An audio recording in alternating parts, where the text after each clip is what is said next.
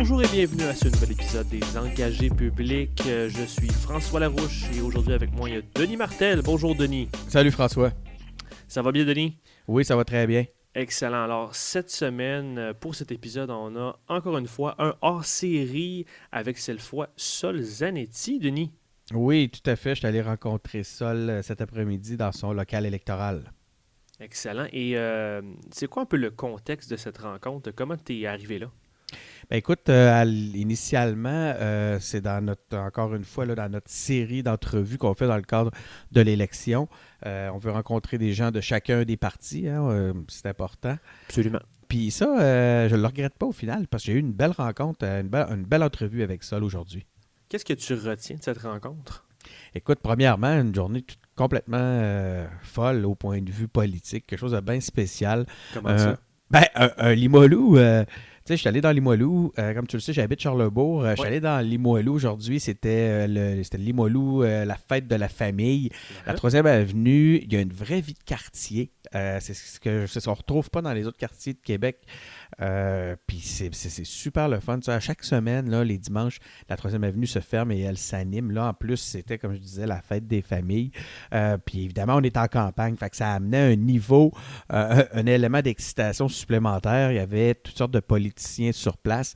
Ouais. Le chef du Parti québécois était sur la troisième avenue, Jean-François Lisée. Il est arrivé face à face lors de son de sa visite avec Sol. Ils ont eu une espèce de, de, de- pas, une altercation, là, mais ils se sont parlé Un d'une façon, un échange impromptu.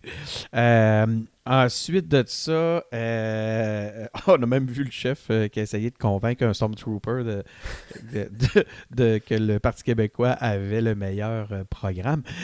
Moi, encore sur le chemin, en m'en allant voir, en m'en allant au local de, QS pour Jean Lesage, je suis tombé face à face avec Aloupa Clark, le, député conservateur du coin, avec qui avec qui j'ai eu un court échange, puis qui me disait, que on, parle, on, a, on a parlé un peu d'indépendance, puis il me disait, vous, les indépendantistes, vous devriez voter pour le Parti conservateur qui respecte les compétences provinciales en attendant d'avoir votre pays. Il me dit ça de même, j'étais assez Il y a- étonné. Il y a beaucoup de souverainistes qui pensent ça, hein, qui, euh, qui, qui regardent un peu le bloc en ce moment, qui, euh, qui revient à ses vieilles racines conservatrices bleues. Puis, puis euh, écoute, il me l'a dit d'une façon, et que ça, c'est très dé- décomplexé, sans aucune gêne. Euh, il m'a sorti ça. De, je, je suis resté un peu surpris, puis je n'ai pas détesté ça. Euh, Puis de son côté, lui seul, qu'est-ce qu'il t'a dit euh, Qu'est-ce que de, de quoi vous avez parlé? Ben écoute, là, après, ça, j'ai continué mon chemin, je suis arrivé au local. Il y a un local en plein milieu de toute cette action-là, cette, at- cette atmosphère-là que je viens de te raconter. Il y avait des, des- des jeux gonflables, un marché public, Devant le bureau de sol? Pratiquement, Ok. euh, des, des- des musiciens. euh, Mais c'était pas avec sol, c'était à la fête. euh, non, de non, non, c'est ça, c'est à la fête de la famille. Mais reste une chose, c'est que le local électoral est excessivement bien situé. Uh-huh. Ils sont au cœur de l'action, euh, sont vraiment avec le monde. Il y a une petite table à l'extérieur, il y a son espèce de panneau lumineux pour ceux qui peuvent aller voir sur, notre, sur le compte des, euh, des engagés publics, euh, Facebook ou autre. Vous allez voir un peu que- de quelle façon avec sont installés. Oui, c'est ça. Puis il y a une petite table à l'extérieur avec des gens qui, qui discutent avec les, les passants. Mhm. Puis euh, j'ai été accueilli là. Euh, on a choisi, en parlant un petit peu avec son attaché de presse, on a choisi de s'installer directement dans le, au cœur de, de l'action du local électoral. Euh, il y avait des gens qui faisaient des appels. Ça bougeait, ça se promenait. C'est-à-dire que tu n'étais pas dans une, une salle fermée? Non, on était sur une table partagée avec au milieu des, des militants Ah, ça, c'est le fun. dans un local qui, qui, qui- qui s'activait. Euh, Sol est arrivé, on s'est serré la main. C'est la première fois de ma vie que je, je rencontrais Sol. Euh, très, très sympathique. Euh, on est venu à l'aise rapidement ensemble. On s'est assis, puis on a démarré ça. Quelques petites photos, on a démarré ça. Uh-huh. Puis, ce que je voulais atteindre avec la- dans, dans- cette entrevue-là avec ça, c'est que je voulais vraiment qu'on sorte. J'avais parlé un petit peu avec, euh, avec des, des- ben, euh, avec Clément Leberge, entre autres, euh, qu'on connaît pour avoir. On on l'a reçu à, à l'émission. Puis il me dit, Voilà. je dis- tu sais, je dis, tu le vois comment tout ça? là? Puis il me dit, ah, je vois un gars cérébral. Puis je me suis un peu donné cette mission-là de voir de quelle façon on va essayer de creuser un peu plus puis aller chercher le, le sol viscéral? non, mais sans blague, le, le- Celui le- du cœur. le sol du cœur. Euh, pour euh, justement voir qui est le gars normal euh, Ouais. dans- au- en, en arrière du politicien. Euh, très, très, très euh, impliqué, très cérébral euh, de, de- de Québec solidaire. Fait qu'on a parlé de toutes sortes de choses. Euh, il m'a parlé, on a, on a une structure, je respecte une structure euh, à laquelle on a adhéré aux engagés publics. Il m'a parlé de son passé, il m'a parlé de son engagement. Euh, il m'a expliqué pourquoi il, il s'engage auprès de Québec solidaire dans son contexte, euh, dans son cas à lui, c'est particulier. Comme chef, il a vécu euh, le, merge euh, euh, de, son parti, Option nationale, avec Québec solidaire. On, a, on est revenu là-dessus. On a parlé de quelques dossiers locaux, quelques dossiers, lo- quelques dossiers locaux du, du Le fameux euh, troisième lien. le fameux troisième lien. On a parlé des trucs très, très, très, très proches de Jean Lesage. On a parlé aussi de quelques dossiers nationaux. Mhm. Euh, et évidemment, ben, on a philosophé. Hein? C'est, un professeur de philosophie.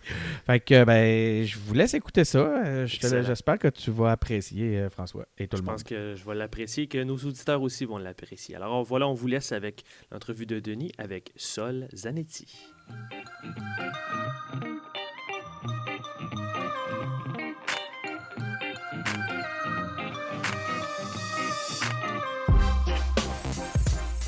Bonjour, Sol Zanetti. Bonjour, Denis. Euh, merci d'avoir accepté l'invitation des engagés publics. Ben, ça fait plaisir. Merci de l'invitation. Ben oui, écoute, euh, ça nous fait, nous, c'est toujours là, un grand plaisir de recevoir euh, des passionnés de politique, des candidats. Puis je voulais te remercier particulièrement de nous recevoir euh, un petit média, un média indépendant comme ça, un podcast, euh, dans ton local électoral. Donc, étonnez-vous pas si vous entendez euh, du, du- du bruit autour. C'est voulu, on a voulu venir saisir l'action. On est dans Limoilou, on est dimanche après-midi, et c'est la fête dehors. A- Ouais. C'est quoi l'activité? Ben, c'est la, la fête. c'est la fête. c'est quoi son nom? La fête des enfants, la fête de Limoilou? En tout cas, il y a Il y a ça à la toutes fête les de la famille, c'est ça. La, fête de la famille, il y a ça à Exact. tous les étés. C'est en même temps que le marché public. Puis là, ben, on faisait un événement de mobilisation aussi de militants. Puis là, les gens sont partis faire du porte-à-porte en équipe cet après-midi. OK. Euh, puis faire signer des pétitions aussi euh, sur la rue. Et donc là, euh, le local est un petit peu est tranquille. Alors, c'est bien pour l'entrevue, en fait. Profitons-en. Quand ils vont arriver, ça se pourrait qu'on soit un petit peu dérangé. On verra à ce moment-là si on, on- on maintient. Mais euh, garde le fun. On est dans l'action. Ouais. Sol, je, je trouve. J'ai fait quelques recherches à- pour me préparer à l'entrevue, puis je me, ce que je constate, qu'on ne connaît pas beaucoup Sol Zanetti. Le, le- le- le- moi, j'ai une expression dans l'émission qu'on appelle le gars normal, Ouais. celui qui fait pas de politique. Ouais, ouais. Est-ce que tu peux me parler un peu de ton background? C'est qui Sol Zanetti? Ben, euh, moi, je suis, euh, je suis un gars de Québec. J'ai grandi à Sainte-Foy, dans le quartier Sainte-Ursule. Et j'ai euh, j'ai toujours été à Québec. J'ai habité deux ans à Lévis pour le cégep. Je suis allé en sciences humaines et langues. Donc, je sais c'est quoi traverser le pont. Et euh, je sais qu'on n'a pas besoin de troisième lien. Mais euh, voilà, je suis installé donc depuis euh, pas mal d'années au centre-ville de Québec. Là, je suis dans Limoilou. J'ai habité beaucoup de quartiers centraux. T'habites, euh, ton, ton comté. Ouais, j'habite mon comté, j'habite dans Limoilou, près du local, et j'aime euh, j'aime beaucoup ça. Sinon, ben, mon père est italien, ma mère vient de Shawinigan. J'ai étudié en philosophie. J'ai aussi euh, j'ai été préposé aux bénéficiaires à Robert Giffard pendant mes études. Ensuite, j'ai été intervenant clinique en santé mentale euh, dans la basse ville de Québec, dans une clinique. Et j'ai ensuite enseigné la philosophie au cégep. Ça fait 11 ans que j'enseigne la philo. Ah, quand Alors, même, une bonne euh, grosse expérience. Ouais, ouais, ouais, c'est, c'est, c'est vraiment ma passion. J'adore ça. Puis c'est ça, le gars normal. La- Ben, je, je fais un peu, j'essaie de, de faire un peu de sport. à travers ton, Oui. toutes tes occupations. Voilà.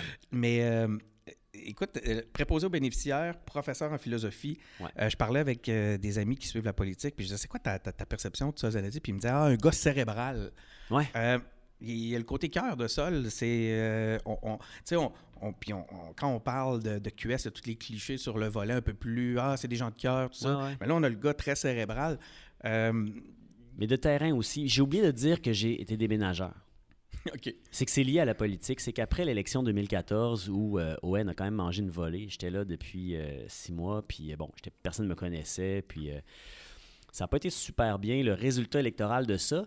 Et donc, spontanément, on s'est retrouvé avec une baisse de revenus importante là, de financement politique. Alors, on a dû, comme, je veux dire, mettre à pied tout le monde. Moi, il a fallu que j'aille travailler. Puis, j'avais un poste encore au cégep parce que j'étais en congé sans solde, mais au mois d'avril, mettons, là, je pouvais pas reprendre une tâche à la fin de la session.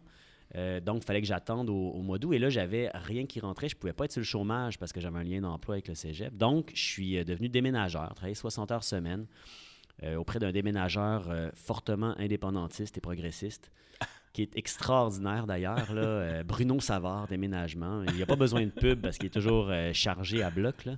Et c'est et c'est drôle parce qu'en déménageant, ben, j'ai, on était plein de monde qui déménageait, qui avait toutes sortes de parcours, en sciences politiques, euh, en littérature, puis en, en toutes sortes d'affaires, en urbanisme, puis qui, euh, on avait vraiment des belles discussions en déménageant.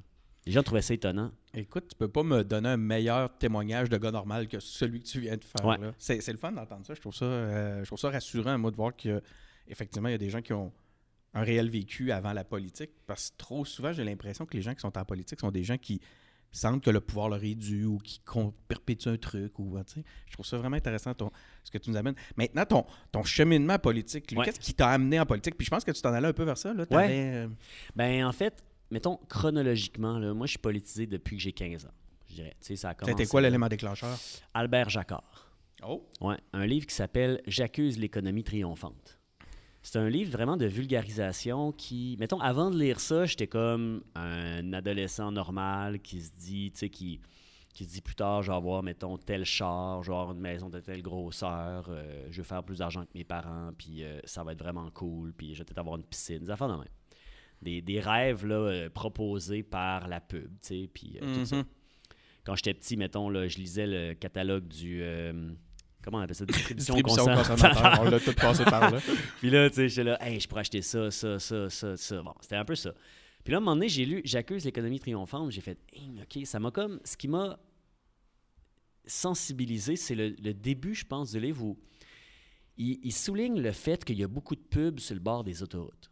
Mhm. Il souligne le fait que les, les- la pub sur le bord d'autoroute, c'est omniprésent, ça gâche le paysage, puis c'est pas beau. Puis là, évidemment, ça va plus loin que ça. Mais c'est comme son point de départ esthétique pour sensibiliser à le monde dans lequel on est pourrait être vraiment différent.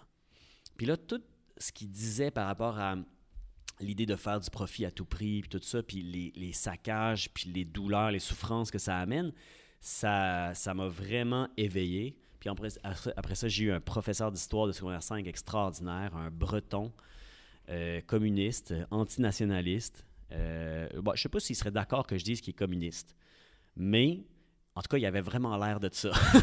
On avait des débats. Penses-tu que Kochnet, qui est communiste? En quelle année, ça? Euh, 86, probablement hum, 97. Oh, OK, attends, tu es pas mal plus jeune que moi, là. Ouais, moi, j'ai j'ai gradué du secondaire en 99.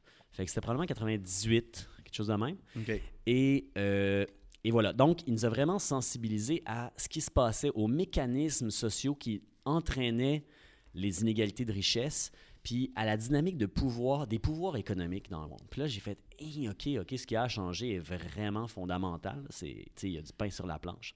Fait que ça, ça m'a vraiment.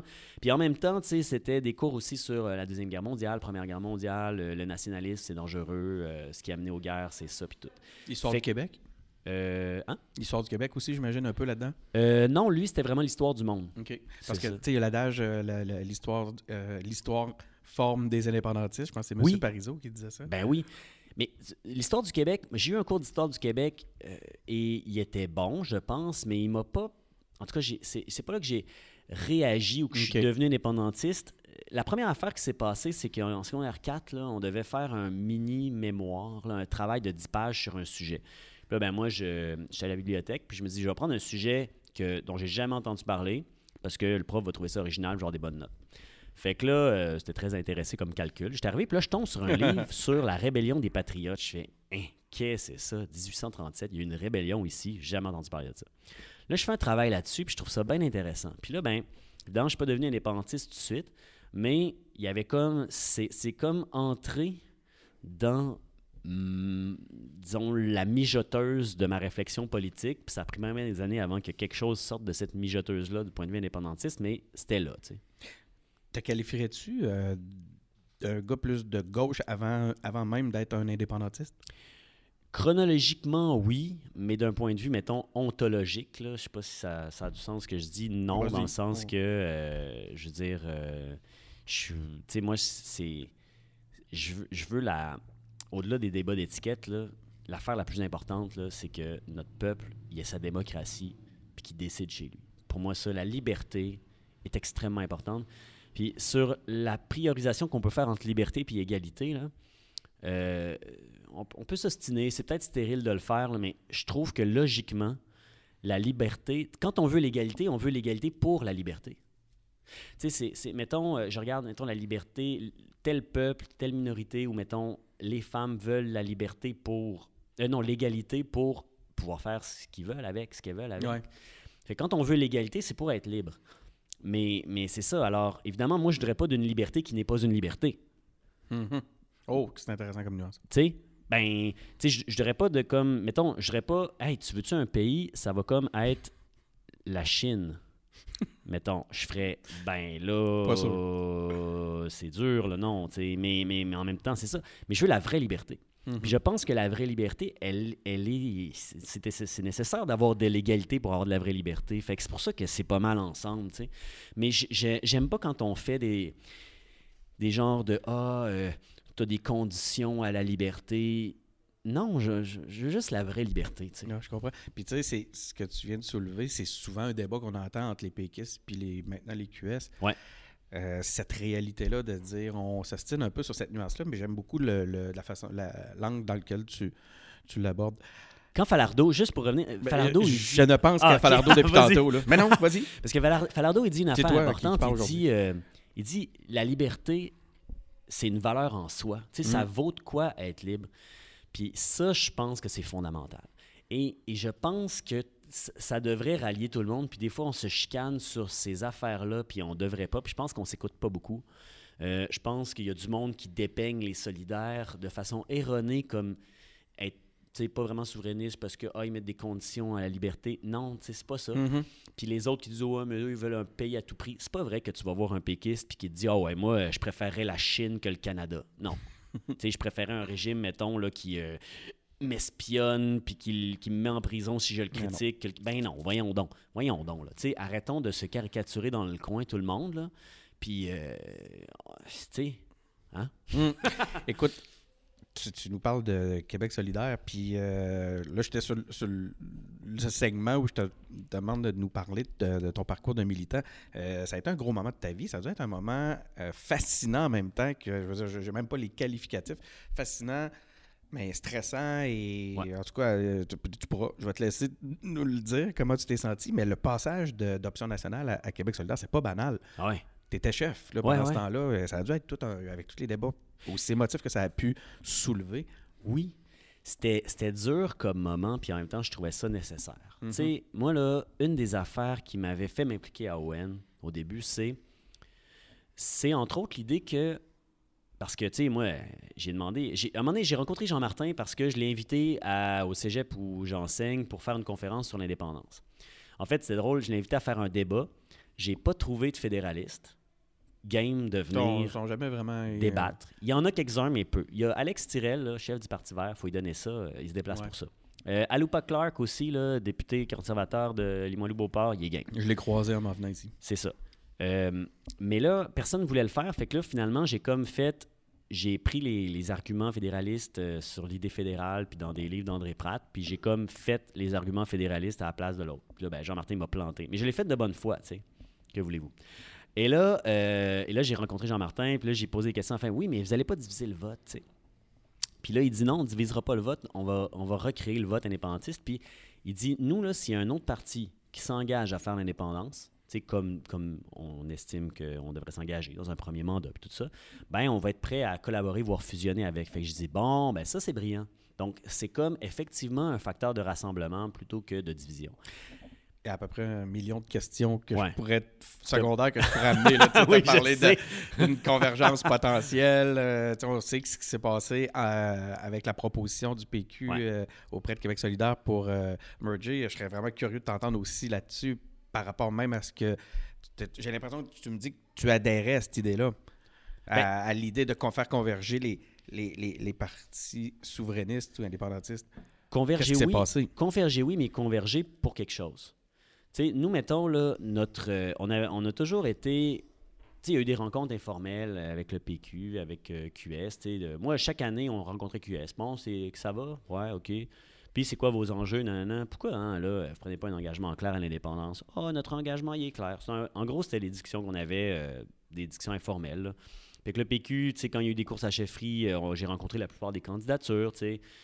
Ouais, qu'est-ce que ça prendrait là, pour qu'Option nationale venir avec nous? Puis je disais, ben, ça prendrait un engagement clair à faire l'indépendance dans un premier mandat. Là, il faisait, ouais. Puis, tu sais, ça ça tentait pas. tu sais.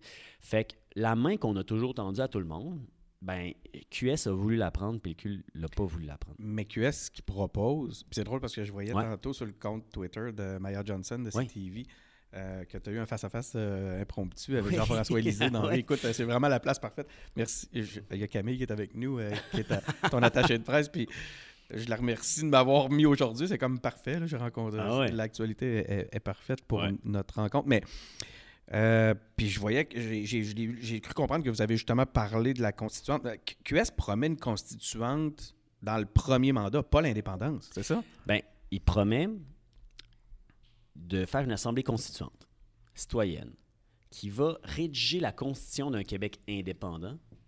Et ça, ça va être soumis à un référendum dans un premier mandat. Fait et soumis à un référendum dans un premier mandat. Fait essentiellement, à Option nationale, ce qu'on proposait, à quelques variantes près, c'était aussi ça. Il y avait, puis, tu sais, à Option nationale, ce qu'on proposait en plus, c'est qu'on deman- c'est- on demandait le mandat de faire l'indépendance. Mais en même temps qu'on demandait le mandat, on disait on va faire rédiger une constitution qu'on va soumettre un référendum, une constitution de pays. Puis l'idée de demander le mandat de faire l'indépendance, c'est l'idée de dire ben ça te donne la latitude puis la légitimité quand même de dire ben je vais faire des gestes pour l'indépendance. C'est dans ce sens-là. Puis en ce moment, ce que QS propose, c'est de dire vous nous donnez le mandat de mettre sur pied une démarche de pays. tu sais. Alors, c'est pas l'élection référendaire, mais c'est quand même un engagement clair à l'indépendance. En fait, c'est aussi clair que euh, ce qu'était la plateforme euh, d'option nationale. Parce que tu me, tu, me, tu me disais tantôt justement que ça avait l'air d'avoir un élément qui faisait que ça avait euh, que ça l'avait pas que ça fonctionnait pas pour vous de dire oh, à, à- à Option nationale, on demandait au PQ euh, ben si vous voulez qu'on converge avec vous, ben il faudrait que vous vous engagiez à l'indépendance dans un premier mandat. C'est ce que ça. tu me disais. Mais là, c'est pas ça que vous très avez eu, mais vous êtes quand Ben même. oui, c'est ça qu'on a eu. Non, mais ce qu'on disait, au- si le PQ avait dit euh, on s'engage à faire un référendum sur l'indépendance dans un premier mandat, Ce que QS n'a pas fait, là, ben il s'engage à tenir un référendum sur la constitution d'un pays indépendantiste. dans un premier mandat. Oui, Ah, ok, je comprends. c'est ça. OK. Fait que si le PQ avait dit ça, bon, ça aurait été plus loin de notre position, mais probablement qu'on aurait demandé aux membres qu'est-ce que vous en pensez. Puis Là, est-ce qu'ils auraient accepté? Je ne peux pas présumer. Sauf que euh, notre bonne foi allait jusque-là. Euh, sauf que c'est ça. Donc, c'est- un peu ça la- l'affaire. Je me souviens plus c'est quoi la question. Écoute, euh, j'arrête pas de t'amener dans plein de pistes. Ouais, que, ok. euh, c'est normal. Sens-toi bien à l'aise. Euh, écoute, j'ai commencé par te demander c'était quoi ton cheminement politique, puis j'ai, ça, ça- il y a beaucoup de sujets qui m'intéressent à travers ton propos, fait que c'est c'est moi qui t'ai amené ailleurs. Euh, et puis c'est vers là qu'on s'en allait. On s'en allait vers la, la- la- ton passage de option nationale à QS. Puis j'étais curieux de savoir au point de vue euh, des, des émotions, des déchirements, mais aussi des, des- des bonnes nouvelles, puis euh, du plaisir que ça a pu Ben amener. oui. Qu'est-ce que ça a pu provoquer? euh, Qu'est-ce que ça a été de vivre ça pour Ouais. un, gars normal de, de, de Sainte-Foy? C'est une grosse campagne interne. C'est probablement la question la plus difficile que peut se poser une organisation militante. Est-ce qu'on fusionne avec une autre? C'est déchirant. Euh, finalement, on a, on a fait un congrès, puis les gens ont appuyé ça à 95 OK. Il y avait du monde qui n'était pas d'accord, qui ont sorti puis qui n'ont pas voté, mais les ayant comptés, même s'ils étaient restés, on aurait Les quand même gagné à 75% Donc, il y avait une- un large, un large, large, large appui dans le parti pour ça. Cela dit, ça fait des, des déchirements, puis il y a des gens qui étaient pas contents. Puis évidemment, ben, tu sais, dans ce temps-là, tu manges quand même pas mal de boîtes. Là. Tu sais, Quand que c'est toi le chef du parti, euh, tu manges la claque. Tu es un peu le paratonnerre de la frustration, puis du monde qui se sent trahi. Il reste Ouais. des traces aujourd'hui encore de ça? Euh, petite trace, des petits frettes, là. Des petits frettes pas encore réchauffés, là. Ah ouais. On va mettre ça en micro-ondes à un moment donné. Pour l'instant, on, on va laisser reposer. Mais euh, c'est ça, tu sais. euh, Il il- il y, a du monde qui. Moi, moi, j'estimais qu'on était comme la majorité du monde. Euh, J'estimais qu'on était en train d'être fidèle à ce qu'on avait toujours dit à notre parole, à notre, engagement pour l'indépendance. D'autres, ils disaient qu'ils ne croyaient pas QS, puis qu'ils disent ça, mais dans le fond, ils ne tiendront pas par parole. Puis c'était un peu ça. En gros, là, mettons. Et euh, moi, je suis vraiment content de la façon dont ça s'est passé. On a eu une super bonne entente. On a modifié le programme de QS sur l'indépendance pour clarifier les choses qu'on trouvait qui n'étaient pas claires. Là, on a vraiment quelque chose qui ressemble à ce que Option nationale proposait. Et euh, ça a vraiment doublé nos équipes. Tu sais, plus que doublé parfois. Mettons, à Québec, Option nationale était vraiment fort. Fait que, tu sais, les équipes militantes à Québec, euh, ça a vraiment fait quelque chose d'exponentiel. Puis il y a beaucoup de monde aussi qui s'impliquait ni dans l'un ni dans l'autre des partis parce que, je sais pas, ah, pourquoi vous n'êtes pas ensemble, puis tout ça. Puis la- le rassemblement Ah ouais? a vraiment amené du monde qui ont dit, Ça bon, là, il y a généré, quelque chose hein. se passe, tu sais, quelque chose se passe, on y va. Fait que ça, c'est vraiment cool. Puis euh, aujourd'hui, dans Jean Lesage, on est en train de faire une, une campagne bien plus grosse que celle que et moi et Sébastien Bouchard, à l'époque candidat de QS dans Jean Lesage, avions fait en 2014. Comment ça se passe dans Jean Lesage? Je sais que tu es sur la t'es sur le terrain euh, depuis un petit moment, tu rencontres les gens. Euh, Qu'est-ce que tu as appris des gens de Jean Lesage? Premièrement, j'aimerais que tu, me- tu me parles un peu de qui sont les gens de les gens de Jean Lesage. Ouais. Euh, Qu'est-ce que tu as appris à leur contact au cours de- de- du début de campagne? On est rendu à la deuxième semaine. On est, nous autres, il faut dire qu'on est sur le terrain depuis genre le mois de mai. Ah, tu es en campagne Euh, continue. pas- moins intense au mois de mai quand même, là, Ah, je comprends. mais plus intense depuis, mettons, le mois d'août. Mais c'est quand même depuis longtemps. Et on a, on est allé, c'est très diversifié, euh, Jean Lesage. Il faut savoir d'abord que c'est la, la circonscription au Québec qui a le revenu par médian, euh, le Ben revenu oui. médian par ménage le plus bas. Donc, le revenu des ménages, un des plus pauvres au Québec, Le plus pauvre. Hein? c'est c'est, euh, c'est surprenant. Ouais, puis de, de très bas, même pas rien qu'un petit écart. Là. Ah non, non. Mm. 125e sur 125. Et, et donc, c'est une réalité qui paraît moins dans certains endroits de la circonscription, mais qui est vraiment présente. Et, euh, bien, nous, on va à la rencontre de tout le monde. Mais pourtant, ça fait 15 ans qu'on vote pour le Parti de l'économie. Qu'est-ce qui se passe? Eh, si, Paul. Je le sais pas. Je comprends pas. Qu'est-ce que tu entends sur le terrain? Les gens, euh, est-ce que tu est-ce que tu sens une souffrance ou est-ce que cette pauvreté-là, elle, elle ressort comme, comme une souffrance ou, ou tu rencontres des gens résilients, des gens. euh, Il y a beaucoup de monde qui vote pas. Ben voyons. Le, le taux de participation est plus faible que la moyenne nationale dans Jean Lesage. Ah, je savais pas. Ah, il y a beaucoup de monde qui disent sont toutes pareilles. Je Mhm. vais pas voter. Tu leur réponds quoi? Euh, je leur réponds que, tu sais, c'est parce que, tu sais, beau leur dire, on est différents, ils font, ils disent tout ça. Fait que j'essaie de leur parler de, tu sais, tout ça, trouvez-vous que ça a du bon sens ou pas? Nous, on propose telle affaire. Aimeriez-vous ça, ça, tel. Tu sais, je ramène ça sur les enjeux pour amener une discussion. Mhm. Puis là, des fois, puis là, après ça, oui, mais qu'est-ce qui me dit que vous, là, vous allez tenir vos promesses? Fait que, j'essaie de leur dire, j'essaie de leur parler de la sincérité de mon engagement, de, tu sais, comment j'ai commencé, puis pourquoi je fais ça. Tu sais, moi, si je suis pas, j'ai pas commencé en politique en disant, euh, tu vas-tu me donner un ministère, tu sais? Mhm. Moi, j'ai commencé, là, puis ma première élection, je pense que j'ai eu entre 1 et 2 là, ou sinon 0.08, je m'en souviens plus. J'ai refoulé ça, c'est du déni. c'est, du, c'est du refoulement. Mais, euh, tu sais, j'ai toujours été là. là. pour les idées. Puis là, je suis encore là. Puis là, le monde, il voit que j'ai commencé dans Garnotte, là, avec le vent en face, puis ils font OK, lui, il est là pour les bonnes raisons. Fait que, euh, fait que ça, ça aide. Mais ce que j'entends, tu sais, ça dépend où. Quand je vais. Il y a trois établissements hospitaliers sur la circonscription.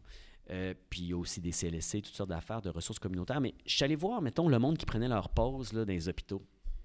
Puis eux autres, la réforme Barrette, là, je veux dire, ils se sont sentis trahis, humiliés, euh, opprimés. Ils sont. Ils, en reviennent pas. Puis là, Mme Bourdon, qui se présente comme candidate libérale ici, était présidente, euh, directrice générale du CHU de Québec. Elle a appliqué ces affaires-là.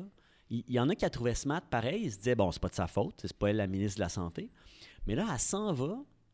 Elle s'en va pour le parti qui a fait ça. Probablement continuer à peu près la même affaire.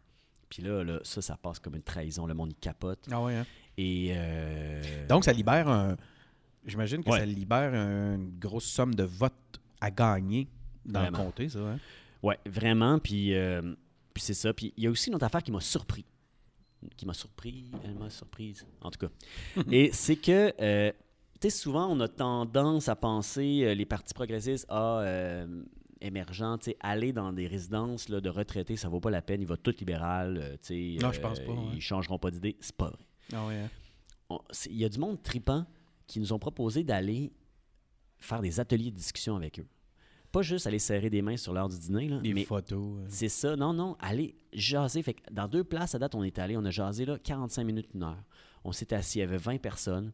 Puis là, euh, moi, ce qui m'a surpris, c'est que, tu sais, j'avais comme le préjugé, bon, ce qui va les intéresser, c'est principalement la politique sur les aînés. Fait que je vais leur parler de ça. Puis finalement, euh, je leur parle de ça pareil. Puis, mais après ça, toutes les questions de relance, c'est sur l'environnement, Ah, ouais? c'est sur la santé, c'est sur l'éducation. Ils se préoccupent des générations futures. Puis ils trouvent ça important. Puis euh, ça m'a vraiment. Puis là, il y en a plein qui, après ces rencontres-là, disent ben, on va voter pour vous, parce que c'est intéressant, vous avez raison, l'environnement, il faut, faut faire quelque chose. On entend-tu parler de l'environnement? On, entend, on se fait tout le temps dire que Ah, c'est pas une priorité à Québec. On a, on a Ah, cette- tu connais le préjugé Ah, que oui. les gens ont de la région, puis on comprend d'où ça vient, mais t'en entends parler? Ah oui, bien surtout dans Limoilou, tu sais, euh, le port de Québec nous envoie de la poussière, l'incinérateur nous envoie les déchets brûlés de toute la région. Euh, après ça, tu as la papetière White Birch collée là, qui souffre des fois de notre bord, ça sent vraiment mauvais, j'ai là, la coin, papetière. là. Puis après ça, les- on est bordé d'autoroutes, il y a une qualité de l'air terrible. C'est pas le seul facteur, mais il y a aussi une espérance de vie moins élevée. C'est sûr qu'il y a des facteurs Ah, ouais. socio-économiques, c'est pas juste la qualité de l'air, mais ça joue, il y a des problèmes respiratoires. Et, et les gens sont très sensibles à ça depuis, plus encore conscients de ça depuis l'épisode de la poussière rouge, euh, depuis le documentaire des frères Seaborn, euh, mettant en vedette euh, Véronique Lalande et son conjoint Louis. Et, là, les gens sont sensibles. Puis nous, on fait circuler une pétition là, dans la circonscription pour la qualité de l'air, améliorer avec des mesures la qualité de l'air. Puis les gens signent ça, mur à mur, des gens de toute allégeance politique. Presque personne refuse de la signer. À travers cette question-là, tu m'as répondu sur les principales, les principales thématiques puis les principaux dossiers euh, de Jean Lesage. Y en a-tu euh, un à l'intérieur de tout ça que tu veux porter euh, comme étendard, un dossier que tu priorises? Euh, le gros dossier, je pense, c'est la qualité de l'air. Ah oui. Comme député de Jean Lesage, moi, je veux aller déposer des projets de loi pour forcer l'amélioration, de la, changer, là, qu'est-ce qui. forcer les pollueurs à se discipliner. Et ça, c'est vraiment important. Mais c'est aussi, je veux être celui qui va porter la voix de la lutte aux inégalités. Parce qu'il y a- des gros problèmes. Il y a des gros problèmes, puis il faut qu'on y fasse face. Il y a aussi dans Jean Lesage euh, beaucoup de néo-québécois, néo-québécoises. Euh, les enjeux d'inclusion sont super importants. Puis ils sont pas très représentés par les 10 ans de puis euh, l'ADQ qu'il y a eu avant. Fait que c'est vraiment euh, ces enjeux-là. Puis ce qui est intéressant aussi, c'est que pour moi, bon, évidemment, je suis un, indépendantiste indécrottable et, et c'est l'enjeu de la qualité de l'air est tellement lié à l'enjeu de l'indépendance Mhm. dans ma circonscription parce que le port de Québec, c'est un territoire fédéral.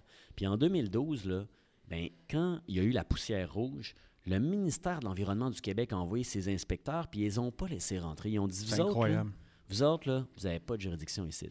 Votre territoire commence l'autre bord de la clôture. Fait que ça, c'est hallucinant. Puis en ce moment, tu sais, qu'est-ce qui se passe? Le gouvernement fait rien. Il faut que des citoyens fassent des recours collectifs. Avec, ils ont toute la misère du monde à prouver que c'est l'action du port qui cause des problèmes de santé parce que c'est difficile à démontrer dans un environnement complexe avec toutes sortes de polluants qui viennent de toutes parts. Puis là, ils sont pris à faire ça, puis j'en reviens pas. Puis c'est vraiment, là, ça fait vraiment cheminer l'enjeu de l'indépendance, de faire faire ces liens-là au monde. Par enjeu. Ben oui, par enjeu. Tu passes par l'enjeu. Pourquoi l'indépendance? Ça n'a pas rapport. c'est Ben, garde, tu veux-tu de la qualité de l'air dans les moelleux? Veux-tu qu'on ait la possibilité de normer ça nous-mêmes, qu'on décide? C'est nous qui respirons, c'est nous qui devons décider. Ah, je suis bien d'accord. Ben, c'est ça. Ben, Ça fait peur. l'indépendance. Est-ce que ça fait peur? Tu le sens-tu quand tu parles aux gens? C'est quoi le niveau de peur réel que les gens ont envers l'indépendance? Tu sais, on... ça- c'est, l'épouvantail des, libéraux depuis des années. Ils, Ouais. vont, ils vont même l'utiliser contre la CAQ comme c'est là. Ben, c'est sûr qu'il y a du monde qui sont ouverts, il y a du monde qui sont réticents. Mais auprès des gens qui sont réticents, il faut, il faut dire qu'est-ce qui vous fait hésiter là-dedans. faut comme dire c'est quoi l'affaire qui bloque? Puis là, les gens le disent, puis on- ça tout se travaille. C'est souvent là, les grosses, grosses craintes puis appréhensions sont souvent liées à des choses bien simples, qui des préjugés qui se défont assez rapidement. C'est souvent, oui, mais je ne veux pas perdre mes pensions. Ben non, mais la Ah oui, hein, la pension, fameuse euh, pension. Ma c'est mère nous disait la ça en 80, euh, je m'en souviens. moi. Ben ouais. Ouais. Tu sais, donc, c'est souvent des affaires pas bien compliquées. Tu sais, les arguments fédéralistes, c'est pas des arguments profonds et, et à part les arguments, mettons, affectifs, j'aime le Canada, puis je suis affectivement attaché, puis là, ben, tu peux rien dire à ça, ben, ben, là. C'est du senti. Mm. Mais les arguments, là, sont, sont, ils ont bien marché. Ils ont été, surtout qu'on a arrêté de défendre ça beaucoup parce que, bon, euh, post-95, on était un peu déprimés. Ouais. Mais euh, là, il faut juste se relever puis faire face à ça, puis on va, on va faire des gains. On est encore dans cette euh, dépression-là? Il y en a que oui, il y en a que non. moi, je repense à Falardeau. tu sais, mon livre préféré de Falardeau, c'est Québec libre. Entretien politique avec Pierre Falardeau aux éditions du Québécois. C'est le meilleur qu'il a fait. C'est un entretien avec Pierre-Luc Bégin, celui qui dirige les éditions du Québécois. Puis c'est extraordinaire.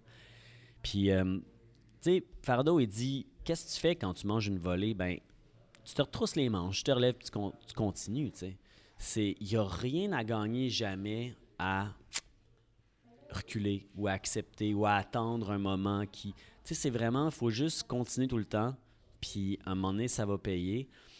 Il y a du monde qui sont pris là-dedans, puis je comprends vraiment. Tu sais, je comprends, surtout, mettons, ceux qui ont milité en 80, milité en 95, qui ont vu ça monter, qui ont tellement cru. En 95, ils se l'ont fait voler. Puis je me mets dans la tête de ce monde-là, puis ils doivent se dire quelque chose comme qu'est-ce qu'on aurait pu faire de plus? Tu sais, qu'est-ce que tu veux qu'on fasse de plus? On a tout fait, puis on a perdu. En fait, on se l'est fait voler, là, Ah, disons, disons-le. Mais euh, ils, ils ont le sentiment qu'ils voient pas qu'est-ce qu'ils pourraient faire de plus, fait qu'ils se disent, ben là, si on réessaye la même recette, tu sais, il faudrait pas qu'on perde, ça serait catastrophique. c'est une, une peur, une peur de l'échec. Oui, Euh, il y a beaucoup de dévalorisation de ce qu'on est. Ouais. On l'entend ici dans la région de Québec. euh, c'est d'une tristesse sans nom. Là, Ouais. Quand on écoute les radios les plus écoutées en plus, on entend beaucoup. le- le- ce qu'on entend, c'est qu'on n'est pas assez bon pour Ah. pratiquement n'importe quoi. Qu'est-ce que tu as le goût de répondre au- lorsque tu entends ça? Jean-Martin avait une bonne, Jean-Martin Hossan avait une bonne expression là-dessus. Il appelle ça le discours quand Christ. Tu sais, on est comme des cancres, on est les Mhm, pires en ci, les pires en ça, on se plaint pour rien, euh, on n'est pas travaillant. Tu hey, mais lâche, lâchons-nous patience, là. Je sais, ça n'a pas d'allure. Tu sais, c'est- je me demande si ça vient d'où, ça. Je sais pas trop. euh, Il y a une complaisance là-dedans. Il y a, il y a Ah quasiment oui. un modèle d'affaires là-dedans. Ben oui. C'est incroyable. Tu sais, c'est comme, c'est facile de se taper dessus, tu sais. Euh, c'est moins facile, par contre, de se donner confiance ensemble puis de réaliser des grandes affaires. Ben, Mhm. bon, il y a du monde, c'est pas ça qui les préoccupe. Euh, faut arrêter. Faut, faut d'abord prendre conscience. Tu sais, des fois, on s'en rend pas compte qu'on se tape dessus, là. Faut comme en prendre conscience. Hey, on est. C'est-tu vrai d'abord? Oui. Ouvrons-nous à l'extérieur. Regardons ailleurs. Mhm. C'est vrai qu'on est si pire que ça euh, quand on regarde notre système de santé par rapport. Tu sais, il y a bien des choses à améliorer, on s'entend là. Mais tu regardes là, euh, par rapport au reste du monde, là, je veux dire, moi, je suis bien content là, d'être ici au Québec là, pour me faire traiter de façon générale. Il y a bien des choses à améliorer, mais de manière globale. Notre système d'éducation, il est quand même beaucoup d'améliorations à faire, mais il est- par rapport à d'autres endroits, il est extraordinaire. Ouais. On a mis beaucoup d'argent dans les services publics au Québec par rapport à la majorité des pays du monde, probablement. là. Et, et c'est, ça, ça sert, ça. Ah. Tu sais, la sécurité qu'il y a au Québec, parce qu'il y a moins d'inégalités qu'ailleurs, euh, c'est le fun. Tu sais, moi, j'ai pas peur de me promener tard dans Limoilou, euh, de me faire voler, là, parce que pourtant, c'est la circonscription dans laquelle il y a beaucoup de Je défavorisation. fais au des blagues, euh, je fais des blagues souvent. Je dis que la, la- la personne la plus dangereuse qui se promène la nuit à Limoilou, c'est probablement moi. tu sais. non, mais tu comprends, Ouais, je c'est vrai. À Ben oui. Québec, on a cette chance-là. Mais j'aime beaucoup ton point. C'est-tu vrai? C'est vrai? Ouais. Et- et c'est- c'est- Vérifions donc pour voir. T'as- la petite question-là devrait trotter euh, dans la tête des gens régulièrement. Euh, Quand on lu- compare, on se console. Ah, écoute, mais je pense qu'au-delà de ça, même, euh, euh, j'ai lu que tu étais responsable national et cofondateur du programme national d'assemblée de cuisine. oui, ça, c'est. Ça, là, ça, euh, ça m'intéresse beaucoup parce que c'est c'est une mécanique militante. Euh, Ouais. Donc, tu as fondé ça avec un ami. Je- Mais c'était à ON, ça. Là, c'est. à. Euh, Explique-nous ce que c'est, puis j'aimerais ça savoir, euh, actuellement, les assemblées de cuisine, là, ça semble un élément important de votre stratégie militante à, Ouais. à- à QS. Ben ça, c'est un programme qui était dans le temps d'ON et qu'on a voulu comme systématiser l'organisation d'assemblées de cuisine. Puis euh, à l'époque, euh, on dirait que ça se faisait un petit peu moins. Tu sais, c'est quelque chose qui a eu, il était en vogue à un moment donné, mais qui se faisait moins. Puis là, on ramenait un peu quelque chose du passé, mais qui était vraiment euh, super terrain, super intéressant. Puis on voulait faire un site internet. Puis on a commencé des démarches. Puis on a fait pas mal, mais euh, aujourd'hui, mettons, à Québec solidaire, il y a des, des outils de mobilisation, d'organisation d'événements qui, servent à ça, puis à plein d'autres choses en plus. Fait qu'on a plus ce programme-là, mettons. là. Mais euh, ça nous a beaucoup formé à faire des assemblées de cuisine, à former des gens à en animer. Euh, on, a fait, on faisait des formations. En fais-tu, là, pendant la. la Ah oui, j'en ai fait une euh, à matin. Euh, j'en ai fait une euh, il y a deux soirs. J'en fais chez des citoyens, des citoyens dans des cours. Des fois, c'est dans le salon, des fois, c'est pas dans la cuisine tout le temps. Mais Il y a, y a y a un préjugé, là. Je veux dire, euh, je veux dire, on s'attend à. C'est quoi? c'est- on s'attend à. T'arrives chez des gens un peu baba cool. euh, c'est quoi? C'est, tu je, suis curieux de savoir euh, quel genre de gens tu rencontres Ouais. et qui t'invitent dans des assemblées de cuisine. La personne Est-ce que c'est une clientèle vraiment acquise puis qui, qui fit avec le, le, stéréotype que je m'amuse à, à te, à- à te citer? Ou, euh, Oui et non. C'est-à-dire que la personne qui nous invite, c'est une sympathisante ou un sympathisant d'habitude. C'est quelqu'un qui veut que ses amis entendent parler de QS puis qu'ils soient convaincus. Alors nous, à cette personne-là, on dit invite du monde à convaincre. Mhm, voilà. Il y a souvent une personne ou deux qui se rajoutent qui sont sympathisants parce qu'ils font Hey, t'organises ça, Hey, je vais y aller. Ouais. Mais on dit vraiment, il faut que ce soit euh, des collègues, des voisins, des amis, du monde de la famille, n'importe où, mais du monde à convaincre. Puis c'est ça qui vaut la peine. Puis on dit amenez 15 personnes. Là, souvent, il y a une personne deux qui décommande. On se ramasse 12, mettons. Mais des fois, c'est 20, là, ça dépend. Puis là, c'est souvent, on, on- va rejoindre des groupes qu'on rejoint différemment. Comme l'autre l'autre semaine, euh, je suis allé, puis je suis allé chez un couple. Puis là, c'était toute une gang d'amis, de collègues de travail, euh, tu sais, euh, du même réseau, mais que moi, je rencontre, j'a- j'aurais pas rencontré autrement. Alors, on va rencontrer plein de sphères sociales différentes. Puis il y a beaucoup de monde aussi, on dit amener du monde pas politisé. Tu sais, du monde qui pense, qui sont, ils disent Ah, moi je suis nul en politique, puis là ben à cause de ça ils s'in- ils s'informent moins. On dit non non, il y a personne qui est nul, c'est juste qu'il faut se faire, tu sais, il faut s'informer, puis nous autres on est là pour ça, puis on répond à toutes les questions, les questions les plus tough, Ouais. les questions les plus simples. Il n'y a pas de questions niaiseuses, puis on rejoint plein de monde, c'est fun. Fait qu'à ce moment-là, les, puis les enjeux que les gens adressent, c'est les enjeux que tu, que tu m'as amené tantôt. Les gens te parlent d'environnement, les gens vont te parler. de- Est-ce que ça te parle de, de- de la congestion automobile? Est-ce que ça veut payer sa pièce dans un parking d'hôpital? Ouais, ouais. Les gens parlent de plein d'affaires, des affaires des fois très concrètes, des, euh, ils comparent à d'autres parties. Qu'est-ce que vous proposez là-dessus par rapport à tel autre, tout ça? Mais des fois, c'est des affaires aussi bien, bien futuristes. Quelqu'un qui m'a demandé une question étonnante m'a dit Qu'est-ce que vous allez faire pour pallier à la perte d'emploi qui va être liée à la robotisation dans Wow. les, les- les 30 prochaines années Je vois que vous avez une vision à long terme en, en- en- en environnement, mais euh, pour ce qui est de l'organisation du travail, de la perte des emplois, de la robotisation, de l'automatisation, de tout, là, puis des pertes d'emplois, qu'est-ce que vous allez faire contre ça? Puis là, je wow, OK, bon, grosse affaire. Mais euh, j'ai répondu. Je parlais d'économie sociale, de... euh, essentiellement, c'est la, la productivité amenée par l'automatisation, elle va profiter à ceux qui possèdent les moyens de production. Mm. Bon, puis ceux qui ne possèdent pas les moyens de production, ils vont se faire mettre à la porte, puis ont du chômage ou pas de chômage, puis ils vont avoir vivre la pénurie. Fait que là, l'idée, c'est que plus tu partages les moyens de production, en favorisant l'économie sociale, les coopératives, les organismes sans but lucratif, plus l'automatisation et la productivité va profiter à plus de monde, puis moins tu vas avoir du monde qui sont laissés derrière sur le carreau. Alors, c'est un peu ça que j'ai répondu. Mais le défi est euh, réel. Hein? ben oui. C'est une question très, très intéressante. Ben là, Euh, parce que si on se réveille pas là-dessus, on va se. C'est c'est les humains qui vont, pa- qui vont partir de tout ça. Puis ça marchera plus parce qu'une fois que une majorité de monde va être tellement pauvre qu'ils pourront même plus acheter les bébelles que les robots fabriquent pour ceux qui ont de l'argent, sais, puis ils vendront plus. Puis le, le- le- ici, là, l'idée, c'est vraiment pas que ça soit perçu comme un discours euh, où ce qu'on- on, parle du futur avec, puis on amène la peur reliée Non. à, à- à l'évolution. C'est de dire qu'il faut adresser les défis qui vont être associés à ça pour que. euh, parce que c'est, ça va demander des, des remaniements assez fondamentaux dans notre, dans notre société.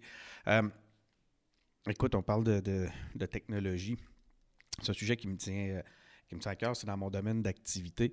On a vu cette semaine euh, que vous aviez fait un appel euh, chez euh, Québec solidaire aux influenceurs du web pour occuper le- Ouais. les bancs de votre autobus média de campagne. Est-ce que tu est-ce que toi, tu as été mis un peu au courant des, de, de cette initiative-là? Puis est-ce que tu es en mesure de nous expliquer un peu son le fonctionnement de tout ça?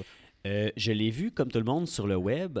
Moi, je me concentre vraiment dans ma campagne dans Jean Lesage. Quand on vient faire des annonces puis que je suis impliqué, on me met dans le coup. Mais sinon, ils font leur truc. Et euh, j'ai trouvé ça super intéressant. Essentiellement, là, ce qui est, ce qui est, ce qui est grave là-dedans, là, pourquoi est-ce que les, les, euh, le devoir, mettons, qui qui nous suivait, là, il va nous suivre juste à la fin de la semaine, c'est que les médias n'ont pas d'argent. Ah ah! Parce que là, évidemment, pour être indépendant du parti politique, les médias qui montent dans les autobus, ils payent leur trajet, ils payent leur hébergement, tout ça. Ça marche comment, ça, cette affaire-là? J'ai vu, c'était 225$. piastres. C'est par jour ou comment ça fonctionne? Ah, le détail, je sais pas. Mais tu sais, ils veulent pas se faire inviter pour pas se sentir obligés d'être complaisants, ce qui est bien normal. L'indépendance de la presse, faut pas que tu te fasses payer le lunch par les partis politiques. Mhm. C'est là que je vais t'amener un peu après. C'est ça. Fait que là, euh, dans le fond, si le devoir reste pas là, c'est parce qu'ils n'ont pas d'argent, parce que le modèle d'affaires des médias papier principalement, ben, est en train d'être bouleversés. Euh, la publicité va toute sur les réseaux sociaux, sur Facebook. Les autres, ils en vendent plus ben ben. Puis, c'est problématique pour la qualité de l'information qu'on a.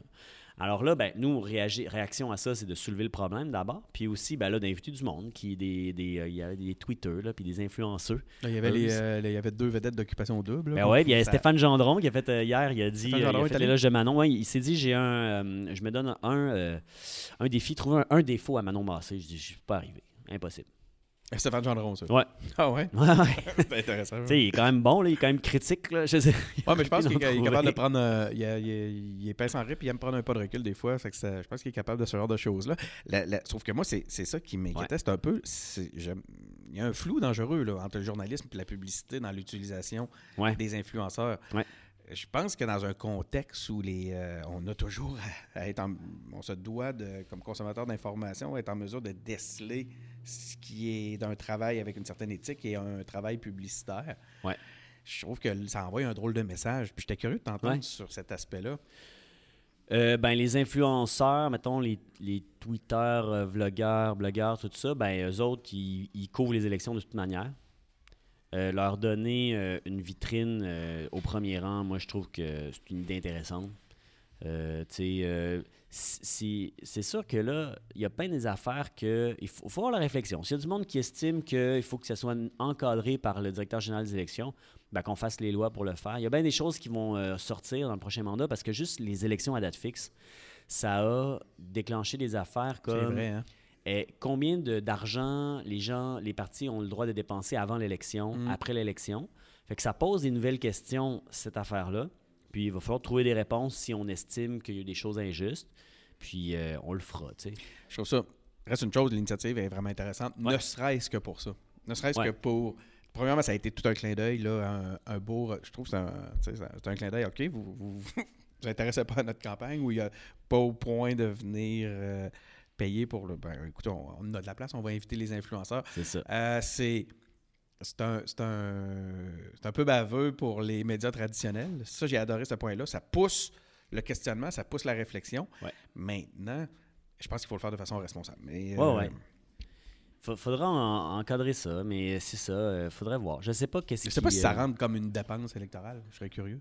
Tu sais, quand on fait du bénévolat de- Ouais. d'expertise, il faut que tu le calcules dans tes dépenses, comme là, si mettons. euh, puis je me demande si dans ce cas-là. Ben, c'est sûr que euh, le, le camion, puis toute la, toutes les, les camions, puis la nourriture, je sais pas s'ils payent leur propre nourriture, j'ai aucune idée, mais tout ça est Euh, comptabilisé dans les dépenses électorales du parti. Oui, il faut qu'ils payent leur, leur, euh, faut qu'ils payent leur propre nourriture, les, ben, les gens invités. Mais le camion, c'est sûr que c'est une dépense qui est comptabilisée. C'est Mais- comme, mais mettons, moi, nous autres, si on donne des tracts, on donne des exemplaires du livre qui fait dire oui, puis euh, c'est tout Je vais te donner un exemple. Le, le, euh, un- dans mon domaine, je, travaille en publicité, on, on paye des influenceurs. Donc, un Ah, influenceur ouais, ok. qui vient, un influenceur qui vient vous, euh, vous couvrir, ben c'est un type de bénévolat d'expertise. Donc, Ouais. le montant que, mettons, pour que je donnerais pour un, un client privé, euh, son, son- son tarif, ce tarif-là devrait être imp- imputé, même si vous ne lui payez pas, à une dépense électorale, dans le calcul de la Ouais, dépense électorale. Mais je sais que QS a vérifié avec le directeur général des élections, puis on dit qu'on tombait dans la loi. C'est qu'on a le droit de faire du bénévolat, même un professionnel peut le faire, mais il y a des règles. Si je me souviens bien, la loi électorale précisément, là, c'est pas moi l'agent officiel cette fois-ci, Ouais, puis je des fois ça change, mais, mais des fois, j'ai quand même euh, checké ça de près. Euh, c'est que tu as le droit de donner du, euh, du bénévolat, par exemple, mais il ne faut pas que ça soit sur du temps dans lequel tu es payé par quelqu'un. Euh, Puis il faut que, mettons que tu loues du matériel pour donner ton bénévolat, genre tu, tu loues une caméra qui vaut cher pour filmer une vidéo pour quelqu'un, ben là, il faut que tu factures le- ce que ça t'a coûté. ça t'a coûté. Sinon, c'est un don illégal. Mais tu as le droit de donner ton temps comme tu veux en dehors des temps que tu es payé par quelqu'un. Écoute, c'était les, euh, c'est- les questions que ça m'avait suscité quand j'avais vu le, Ouais. au-delà des, des- des éléments cool qui Ouais, sont ouais. reliés à ça.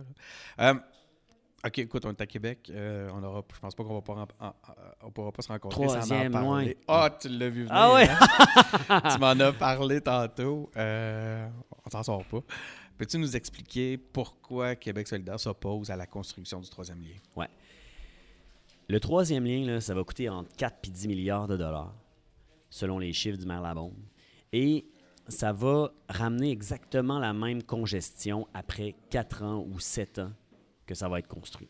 Alors, ça va être un gouffre à cash, une mauvaise politique publique plus on construit de routes, c'est prouvé dans toutes les études, tout ce qui a été fait en Amérique du Nord, tout ça, on regarde, tu augmentes la quantité de routes, tu augmentes la quantité de voitures, tu augmentes la congestion en pas si longtemps. Parce que les gens, ben, ils vont plus utiliser la nouvelle route, ils vont aller s'installer plus loin, ils vont dire Ah, c'est pas pire, on peut s'installer loin, il y a de la place, puis là, ça fait de l'étalement urbain. Donc, c'est vraiment pas une bonne mesure. Ce que nous, on fait, c'est miser, parce qu'on est à l'écoute des gens de Québec. là. Le monde de Québec, ils veulent quoi? Moins de congestion. Bon, mais c'est ça, c'est super. Mais la solution, c'est pas le troisième lien, malgré ce que les, radios privées ont fait. Tu sais, l'appui au troisième lien, il est dopé par le fait que ça fait des mois et voire des années que les radios privées disent pour avoir moins de congestion, il faut un troisième lien. Mais c'est pas vrai. C'est juste scientifiquement faux. Pourquoi tu penses qu'il dit ça? Ah, ah, ah.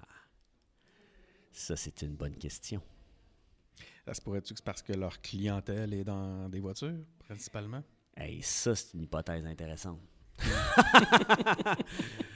c'est quand même un pas pire plan d'affaires quand tu vends ta pub euh, sur les radios de vouloir augmenter ta clientèle, euh, ton auditoire, euh, en, cré- en- en faisant la promotion de, de, de politiques publiques qui amènent de la congestion. Je dis ça de même, mais c'est sûrement pas organisé de même.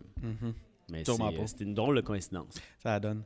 Et tu sais, l'affaire, c'est que euh, c'est ça. Tu sais, nous autres, on veut du transport en commun parce que c'est ça qui réduit la congestion. C'est quand tu mets plus de monde dans une bagnole puis dans un véhicule qui prennent moins de place que là, ça va mieux puis que ça coule mieux. Les grandes villes du monde, là, c'est du transport en commun puis des taxis, là, c'est pas des voitures. là. New York, il y en a quasiment pas de voitures privées. C'est l'auto solo, ça, ça- c'est pas adapté. Ben, je sais d'ailleurs que vous proposez d'établir une série de mesures là, afin de limiter l'usage individuel de la voiture Ouais. dans votre programme. Tu peux-tu m'en m'en parler concrètement de quelques mesures que Oui. vous avez euh, On a proposées? on a un plan qui vise à, qui est vraiment aussi arrimé à la réalité des régions puis des familles. C'est-à-dire que on veut avoir un système de bonus-malus pour rendre plus accessible l'auto électrique au Québec. Il y a des paramètres qui vont faire que ça va être euh, plus ou moins accessible. Par exemple, si on veut encourager, on veut faciliter l'achat d'une voiture électrique pour les gens qui ont faible revenu, qui ont une famille, Ouais, et qui sont- cher quand même. hein. Ouais, c'est très, c'est- en ce moment, c'est pas accessible. Mm. Et qui habite loin des grands centres. Tu sais, la personne de Bécomo, là, on ne va pas lui dire, ben là, tu as juste à prendre l'autobus. Tu sais, je veux dire, avoir un service de transport en commun super efficace dans certaines régions, ça va être pas avant un bout. Pas Ça va-tu nous prendre un Grand Québec Express?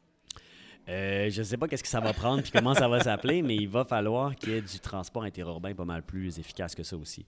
Alors, tu sais, l'idée, c'est que si tu es loin des grands centres, puis que tu as un faible revenu puis une famille, ben là, ça, c'est les trois critères qui vont faire, ben on va t'encourager plus financièrement, on va t'aider beaucoup plus à acheter l'électrique. Puis si jamais, par contre, tu veux t'acheter un- une auto à essence, ben on va moins te pénaliser. Si tu es au cœur de Montréal, à côté Ouais, de la station Berry-UQAM, Je comprends. que tu as un gros revenu puis que tu n'as pas d'enfant, on va faire, puis que tu veux t'acheter un Hummer, ben on va, on va te taxer plus. Tout la taxe C'est ça, tu sais. euh, t'as comme pas d'excuses, là. T'es es vraiment central. Alors, puis il y a aussi l'idée que, étant donné qu'on veut interdire la vente de véhicules juste à essence en 2030, euh, c- ça, puis comme d'autres pays, hein, le- la Norvège, je pense, veut faire ça en 2025. Oui, j'avais même la Suède en 22 même. C'est ça. Donc, il y a déjà des constructeurs qui s'adaptent à ça. Volvo a décidé de ne plus faire de si véhicules. la demande est là, euh, ils vont apparaître, les chars. ben, c'est ça. C'est ça. Fait que, tu sais, euh, ça c'est en train de se faire. La demande va arriver, puis il va y avoir des chars électriques économiques. Tu sais, quand la demande va être davantage là, puis qu'en plus on va subventionner, ça va être plus accessible. Euh, vous avez une étiquette de pelleteux de nuages qui Oui. vous colle encore à la peau. On entend encore Ben ouais. parler euh, dans le cadre de la, de la campagne. Oh, ça commence à s'activer dans le Oui, les téléphones, là, ça, ça Euh, roule. ouais, je vois ça. Je vois les, les- les téléphonistes. Euh, Il y a même euh, Gilet, euh, Sol Zanetti 2018. On nous fait des saluts. Euh, Qu'est-ce que vous répondez aux critiques qui vous étiquettent de pelleteux de nuages et qui parlent de pensée magique? Ça, Ouais. ça vous suit Ouais. depuis des années. Je suis quand même habitué à répondre à ça en tant que philosophe. Parce que, tu sais, euh, ah ouais, tu étudies en philosophie, tu appelles tout de nuage. Habituellement, OK, oui, ben oui. Ben OK, oui. j'avais pas, pas saisi. Ben, fait que euh, ça, te, ça te poursuit, toi, ça, Sol? je faisais une réponse longue avant. Maintenant, il faut que j'apprenne à, faut que j'apprenne à faire des réponses courtes, hein, parce que je fais de la politique. Faut, faut que... Mais dans, dans, quand je me- j'avais le luxe de faire des réponses longues, Commence par la fin. je m'y prenais un peu comme Socrate. Je disais, ah, ça veut dire quoi pelleter des nuages pour vous?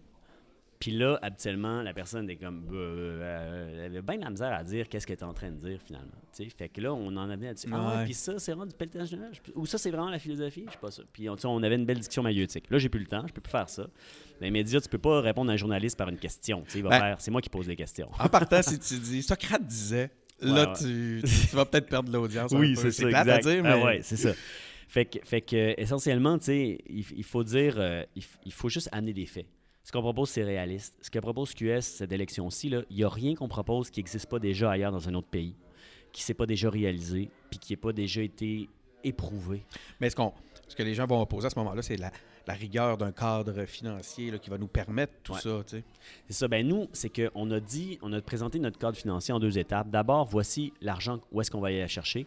Puis là, on vient de présenter aujourd'hui où est-ce qu'on va la mettre. Et, et, et, euh, et c'est ça, on augmente les, les revenus de l'État d'à peu près 24% C'est beaucoup, dans un contexte où ça fait 15 ans qu'on se fait dire qu'au Québec, on n'a pas les moyens de rien, il faut toujours couper, couper, couper. Mais, tu sais, mettons, Bourassa les a déjà augmentés à un moment donné de 100% Puis l'évêque, un peu après, les avait augmentés d'à peu près, je pense, 60% à un moment donné. Fait que ça, c'est quand on a voulu faire des grands projets de société au Québec, on a augmenté les impôts, puis on les a augmentés pas mal plus que ce que propose QS en ce moment. C'est juste que là, en ce moment, le monde, on sont tellement dans un état d'esprit que ça se peut pas, euh, qu'il faut juste élargir, ouvrir nos horizons. Faudrait-tu recommencer à apprendre à savoir que c'est possible, qu'il y a quelque qu'on peut rêver, qu'on a le droit ouais. de faire les choses autrement? C'est- C'est c'est ça qu'on a oublié. On a oublié qu'on pouvait avoir de l'ambition collective et on, ça s'est comme endormi. On s'est fait convaincre que rien n'était possible. Puis là, il faut juste regarder la réalité. Il faut regarder ce qui se fait ailleurs. Il faut, s'ouvrir, se tourner vers le monde puis voir à quel point il y a du monde qui sont en avance, qui font des choses incroyables, puis qui, qui le font, puis que c'est réaliste, puis qui le financent. Puis, ah, regarde comment ils vont chercher de l'argent sans aller euh, mettre le monde qui en gagne pas beaucoup dans, dans le pétrin. Puis il faut s'inspirer de ça, puis prendre les meilleures pratiques. Vous faites peur au- à la communauté d'affaires, je pense. Euh, si tu avais un message à, à leur lancer, Ouais. qu'est-ce que tu. Quand, quand tu te retrouves face à des gens de la communauté d'affaires qui, qui ont le ben voyons, euh, QS. euh, Ouais. C'est drôle parce que je vais à un débat de la Chambre de commerce et de la jeune Chambre de Ah commerce euh, mardi. Puis justement, euh, je- ce, que, ce que je veux leur faire réaliser, en, en réalité, c'est que quand tu regardes objectivement ce que QS propose là, comme investissement, là, ben, c'est l'affaire qui, vont, qui va le plus les enrichir de toutes les autres parties. là. Donc, il y a des opportunités pour prospérer des sous des politiques, Ben sous oui. un gouvernement QS. Ben c'est sûr, on investit. Tu sais, on va, on va investir dans un, dans un plan de transition économique et énergétique, dans des infrastructures, euh, dans, des, dans des secteurs technologiques. Euh, on va investir énormément. Tu sais, on va comme créer un marché pour du monde qui ont de l'entrepreneurship, puis qui veulent s'organiser, puis, puis qui ont envie d'être innovants. Puis euh, un marché qui ne se créerait pas sans investissement étatique. Puis on va rendre possible la création d'une expertise québécoise de fine pointe qui va être exportable après. Parce que, espérons, là, si on s'y met assez rapidement, qu'on va trouver des solutions même avant les autres, qu'on va être des leaders, puis qu'on va pouvoir montrer ça aux autres. Et, et juste, mettons, notre promesse d'augmenter le salaire minimum de 15$ piastres de l'heure. Ça, là, puis on va accueillir, on va Ça, accompagner... ça fait peur, justement. Ben, les petits entrepreneurs, on va les accompagner là-dedans. On va mettre 100 millions par année pour les aider à payer ça. Puis les gros entrepreneurs, ben, qui n'en ont pas besoin, Tim Horton, puis euh, McDonald's, là, qui payent leur monde comme il faut, ils ont les moyens. Ben, euh, ça va être tant mieux pour eux, s'ils redistribuent, si on les force à améliorer la cantine vie des gens. Mais ça, là, c'est que le, le 3 piastres de plus de l'heure que va faire la personne au salaire minimum, là, elle va pas le placer dans un paradis fiscal. Elle va le dépenser localement.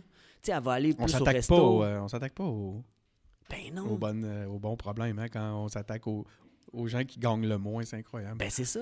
L'enrichissement là, du monde qui gagne le moins, c'est bon pour. Ça stimule l'économie, surtout l'économie locale. Alors, c'est ça, les gens d'affaires doivent voir ça comme une bonne chose. Puis, je sais qu'il faut qu'on les rassure au sujet du soutien qu'on va leur accorder parce que nous, on veut pas que ça crée de perte d'emploi, cette affaire-là. Évidemment, c'est pas ça le but, que les, les dépanneurs ferment puis tout ça. là. Non, non. Mais euh, il faut qu'ils voient qu'ils vont aussi avoir des retombées positives de ça. Hey, Sol Zanetti, ça a été un plaisir. C'est déjà terminé. Euh, Merci. Ça a duré plus longtemps que, que je l'avais pensé. Je vous remercie pour euh, le- ton temps. C'est généreux. Ça je te fait serre la main plaisir. à la- à- à l'audio. Puis, euh, ben, merci encore. Hey, merci, on fait ça n'importe quand.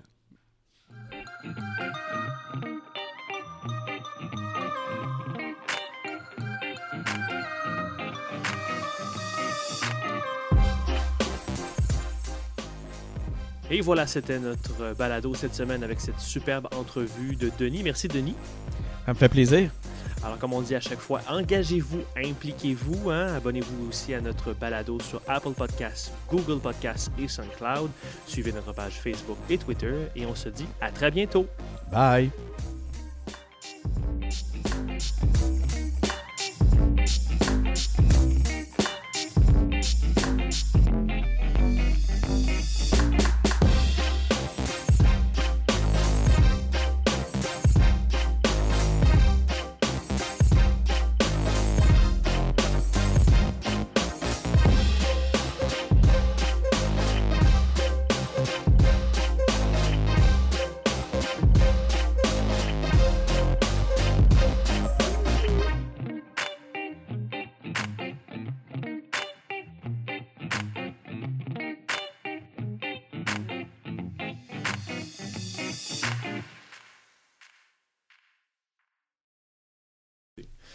Juste, quoi, euh, juste là pour me dire un beau bye-bye, là. Dans 3. Euh, T'as peu excuse pour la fin, là? Oui. L'après? Oui! Ouais, mais je te laisse commencer alors. Et voilà, c'était notre balado cette semaine avec cette superbe entrevue de Denis.